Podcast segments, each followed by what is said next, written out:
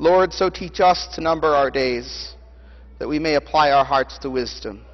In the name of the Father, the Son, and the Holy Spirit. Amen.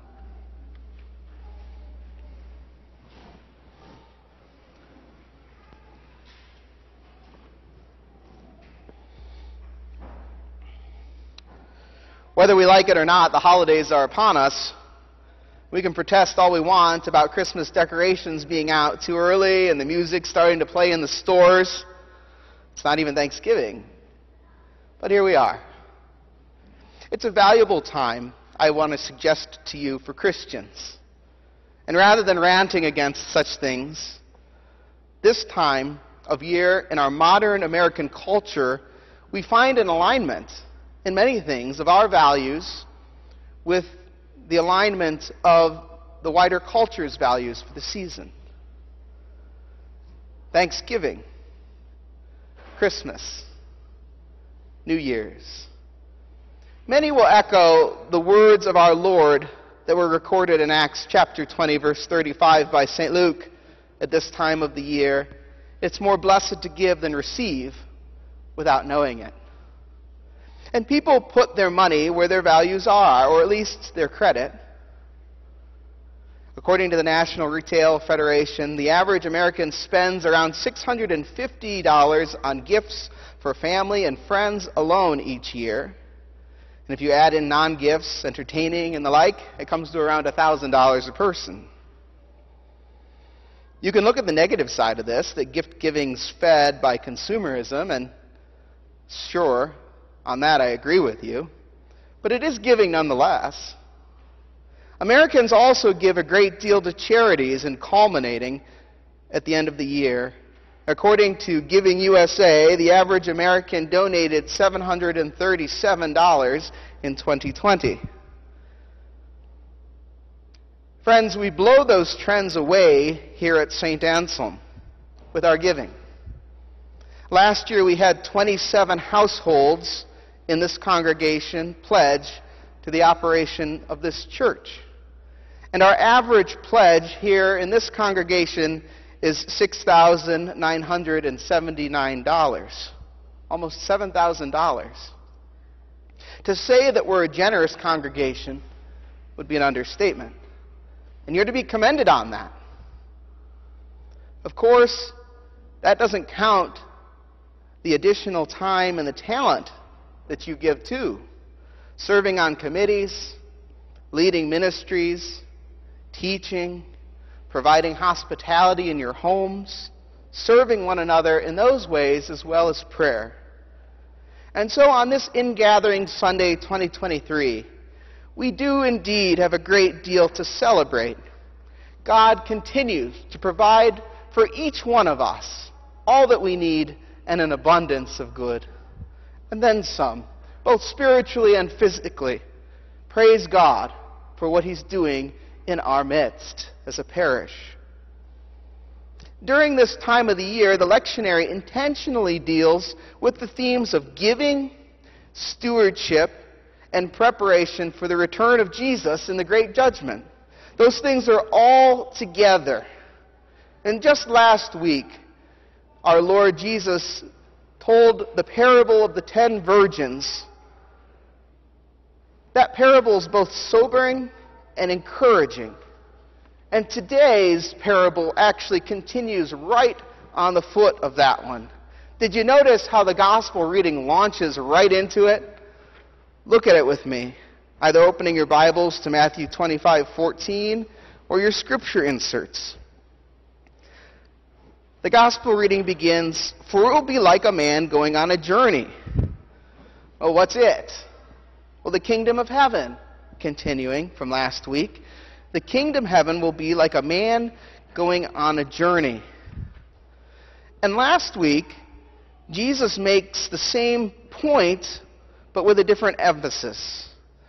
In the parable of the virgins, we saw that as Christians preparing for the bridegroom's arrival, which is the final judgment, we must not fail to partake in the bridegroom's purity and to discipline ourselves in that purity so that we're ready for his coming.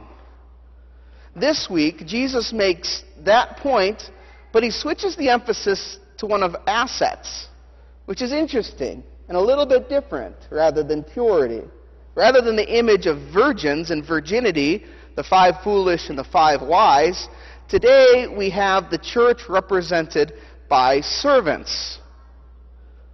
Three servants, two industrious, and one wicked and lazy. As we look at the text today, we see three things, therefore. We see, number one, the gift of God, the master who goes away to the servants. Number two, we see the purpose of God. And number three, we see the nature of God, the nature of the giver himself. We're not going to go line by line through today's text because it's actually a fairly long gospel. But I want to look with you particularly at verses 14 and 15. Please look at that with me. For it will be like a man going on a journey who's called his servants and entrusted to them his property. To one he gave five talents, to another two, and to another one, to each according to his ability. Then he went away. The gift is immense. The talent is a weight measurement, kind of like the British pound, right? Like we're reminded of that every time I step on the scale, right? I'm reminded of that. Hmm. But the pound is also a currency in the ancient world. It's like a pound or an ounce of silver, or a pound or an ounce of gold. So that's the image that Jesus is using here. But the point is actually not the amount. I mean, you can go and calculate and tabulate, try to tabulate everything that's being said with the image. Um, I think one calculation I saw brings one talent of silver to about 20 years' wages, which is over a million dollars if you, you know, bring it into our dollars today. The point's not the money, not the amount of the money. The point, the point is rather the great value of what's been entrusted, which is what the gospel says here. So, what are the riches of the church? What is it that's entrusted to the servants? Well, when Jesus ascended into heaven to sit at God's right hand, he gave his followers an inheritance. Do you realize that? He doesn't just give them a challenge and a task, he gives them a great inheritance. In the ascension, when Jesus goes to sit at the right hand of the Father to come back and judge the living and the dead, and the dead, he first bestows upon the apostles and therefore the church this great gift. St. Jerome that famous translator of the Bible, says, calling together the apostles, he gave them the gospel doctrine. To one more, to another less. Not of his own bounty or scanting, but as meeting the capacity of the receivers. As the apostle says in 1 Corinthians 3 2, Jerome continues, that he fed with milk those who were unable to take solid food. And so, therefore, friends, the apostles here are our model, as Jesus is saying. Their chief inheritance, of course, is eternal life, true life, full life, not just here, but in the life to come. But their most precious gift, their most precious inheritance, is gospel doctrine. The gospel doctrine. Each apostle carried to the ends of the earth the inheritance given by Jesus to him. But some to some were given more and to others were less. They were commanded by the Lord to pass these treasures on, this inheritance on, to proclaim the gospel doctrine, and in Jesus' words, to baptize and to teach and disciple to the ends of the earth of course, with the promise that he was with them and would be with them to the end of the earth. We know the rest of that story is Pentecost and how the Holy Spirit comes with them to the ends of the earth. St. Paul, the apostle, interestingly, who wasn't present at the ascension, but does see Jesus personally later on, writes this to the church in Ephesus. In his prayer, his earnest prayer asking, and this is Ephesians 1:18 and 19, that God, quote, may give you the spirit of wisdom and of revelation in the knowledge of him, having the eyes of your hearts enlightened, that you may know what is the hope to which he has called you, what are the riches of his glorious inheritance in the saints. And so we see there the hope right? That hope is a certainty in the fact of how God's going to wrap things up, how things are going to end, how things are going to be restored. We see that in the Creed. But also, we see here the riches of his glorious inheritance in the saints. That God has entrusted his riches to the church to be passed down from generation to generation. And when we are entrusted with something, it's not our own, but it is, in a sense, our own to manage, our own to use, or our own to bury. What are the riches or the inheritance of the Christian, you might ask? The answer is both simple and unfathomable. Salvation is part of it, right? Redemption is part of it. The hope of the resurrection is obviously part of it. But most simply put, the, Christian inherit, the Christian's inheritance and the riches of the Christian are this God. God Himself. The riches given to us is God Himself. There's no greater gift. As St. Paul writes to the Colossian church, chapter 1, verse 11 through 23, once you were alienated, alienated from God and were enemies in your minds because of your evil behavior. But now he has reconciled you by Christ's physical body through death to present you holy in his sight, without blemish and free from accusation. So God gives himself to you that you might present yourself back to him as an offering and a thanksgiving, having been made purified, as we learned last week. But St. Paul continues in verse 23 of Colossians 1, saying this If you continue in your faith, established and firm, and do not move from the hope held out in the gospel. If you continue in your faith, established and firm, and do not move from the hope held out in the gospel. This is the gospel that you heard and that has been proclaimed to every creature under heaven. So, what is this most precious gift, this gospel doctrine that St. Jerome talks about? Well, it's number one, God Himself, and number two, this good news that we can continue and be established and firm, holding on to the hope that God's given us the gift with which He's entrusted us. As a baptized part of the church, dear friends, you have this great rich. You have all riches that come with it. You have been reconciled to God. But what are we to make of the talents back in our parable? Can someone have more God or less God? Interestingly, the answer of the church fathers is yes. We can have more or less of God. It's long been the observation of great thinkers of the, in the human mind that the human mind, rather, is and soul is, ma- is malleable. Human beings do have a fixed nature, to be sure. A human soul can never be an angel or a dog. But humans, particularly Christian humans, can develop more capacity for the angelic and indeed the divine, or more capacity for the base and the brutish. The soul and the mind is malleable, it's changeable. What you do, what you offer, matters. A state of being that those things affect in your life matters.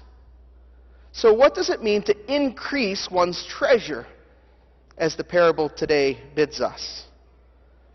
It's a pretty good return that the first two servants offer, right? They double the master's money. Well, it means to increase our knowledge as to the riches of God, to uh, increase our capacity to possess, in the sense that anything, anyone can possess God, to increase our capacity to be filled up, to possess Him, to have Him in us. Look at verse 26 and 27 in the Gospel. Again, today we'll do another little bit of a core sampling here.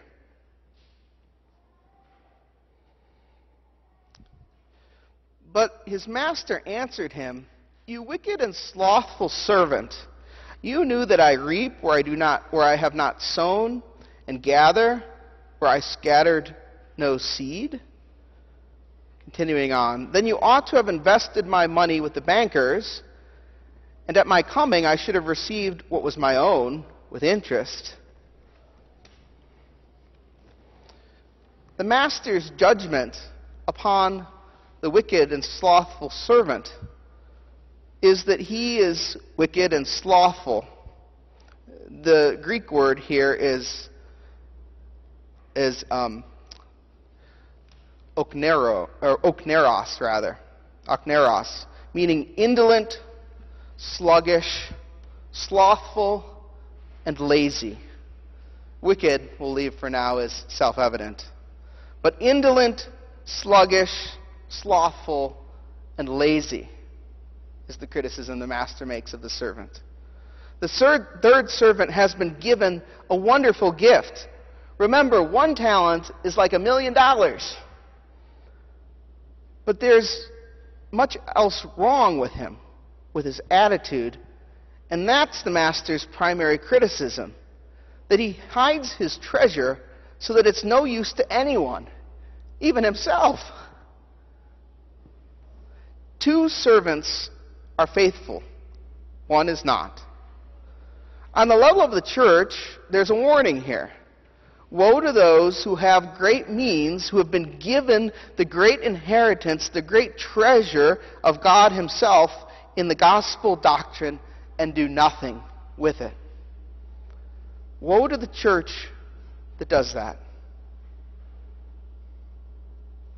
I often look at the grandeur of buildings built on generations of hard work whose members have abandoned the gospel currently in favor of false religions and ideologies, and I shake my head.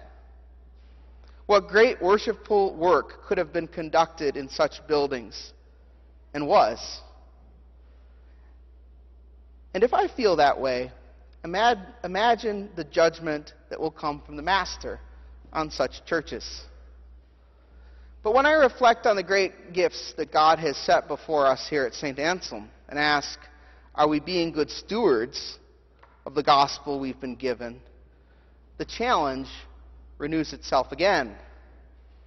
For the challenge, dear friends, as to what to do with the great treasure we've been given lies before us every day as a choice. As the parable shows, the church and individual servants in the church of Christ must have a certain boldness and never fall into indolence, that is, laziness, and sloth. As my insightful wife Leah pointed out to me this morning, discipline is part of our offering. Discipline is part of our offering. Living a disciplined life where we're conforming our mind, as St. Paul says, to the mind of Christ, where we're conforming our actions, our deeds, our giving, all parts of our life to Christ, that discipline itself is an offering unto God. It's not easy to do, as the servants show us. Doubling the master's money doesn't just come by burying the treasure in the yard. I dare say that none of us would say that he or she is lazy. And I wouldn't say that any of you are lazy either, by the way. But slothful, maybe. And I look at myself in this first and foremost. For what is sloth? Classically defined, it's not doing nothing. Do you know that? Sloth is not doing nothing. Sloth is, is doing either doing nothing or doing much without discipline, without direction, without objective. A slothful person can be the busiest person in the world, running around from this task to that. But if his life isn't ordered in right direction, if her tasks are not oriented around the proper goal, such a person is slothful. Just as we must be disciplined in our money, we must be disciplined in our spirituality, in our all, because we've been given so great a gift. So, dear Christian, where are you in this parable? Why do we read this before Christ the King Sunday, next Sunday, where we'll hear the judgment? We read this as a warning and a refreshing challenge to us. The church, who holds that great deposit of the gospel, has scheduled us to read this so that we may not become complacent and lazy today or tomorrow, or that we may not become hurried and slothful in our busyness today or tomorrow. Dear friends, do you realize the great treasure that you've been given in God giving Himself to you? It's not for the next life, although the next life is important. It's for this life to be invested, to yield fruit as we prayed in our collect today. You have been reconciled by God. You've been granted privileges of knowing God that the Bible says even the angels for ages desired to look into. Your minds have been enlightened to know not just about God, but God Himself, and to have the full assurance of hope of how things are going to end up. But here's the challenge do we walk around that way, with that kind of purpose, with that kind of direction? When others around us grapple and grasp for the meaning of life, do you? Gosh, I hope not. You shouldn't. What does your daily worship look like? By what I mean, how do you use your unfettered access to the Almighty with good effect? Do you walk through life with confident humility? Or do you dash from task to task as one who's harried by the world with no direction? Do you have a holy boldness that causes you to take chances with the gospel? Or are you cowering somewhere in a corner, uncertain and unequipped to act with your greatest asset? It's not a matter of what you have, been given at least. It's a matter of what capacity you have and have developed. Finally, the wicked servant is so unfamiliar with God. That always strikes me. Every time I read this parable, the wicked servant is so unfamiliar with God. He's so unfamiliar with the master. He doesn't understand who the master is, right? Look again at the passage.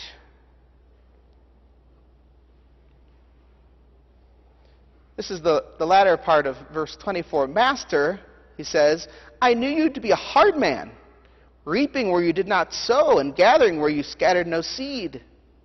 Well, let's stop there for a moment. What's he calling the master? Well, for one, he's calling him a cheat, a thief, someone that gathers and steals what he doesn't, eat, what he doesn't seed. That's a thief. What else is he calling him? a hard man. A hard man. And he acts on that false personal knowledge. Look at verse 25. So I was afraid, and I went and hid your talent in the ground. Here, you have what is yours. What a sad view of God. How can a Christian have such a view of God? And yet, we see that in our own lives sometimes, in our own actions, in our own responses to God's good gifts. Dear friends, don't be unfamiliar with God. And so unfamiliar with God, the great giver of life, that you make the mistake of this third servant. Origen of Alexandria writes, the third servant seems to me to be to have been one of those who believe but do not act honestly, concealing their faith and doing everything that they may not be known to be Christians. They are they who are such seem to me to have a fear of God and regard him as austere and implacable which honestly makes no sense, for he's given the greatest gift that he can give. God is not austere and implacable. He's not hard or cheat. He doesn't even need your money. He doesn't even need your efforts. But the discipline of following him is a gift to you because you do, because I do because our souls need to be conformed. Our minds need to be conformed to Him so that we can have the capacity to enjoy Him and love Him forever. And we need to share that with other people. Indeed, it's more blessed to give than to receive. So as you sit around the Thanksgiving table or interact with others this week and weekend, in this season, remember that you've been given the most precious gift there is access, unfettered access to God Himself, and the way for others to have that access too. Build your own capacity to know Him. Act boldly. Act intentionally. Speak and think in discipline to the great gift that you've been given. Make your priorities conform to it. Good stewardship begins with knowing what you have, why you have it, and who gave it to you. Good, dis- good stewardship begins with knowing what you have, why you have it, and who gave it to you. And so on this ingathering Sunday, let this not just be a lesson for us in our tithes and pledges, as we'll be collecting those today. For that's just monetary, that's just part of it. But let this be a lesson to us in our whole daily worship, in our offering of ourselves unto the Lord, that He might be pleased and that we might be more capable of seeing Him with an enlightened heart. In the name of the Father, the Son, and the Holy Spirit. Amen.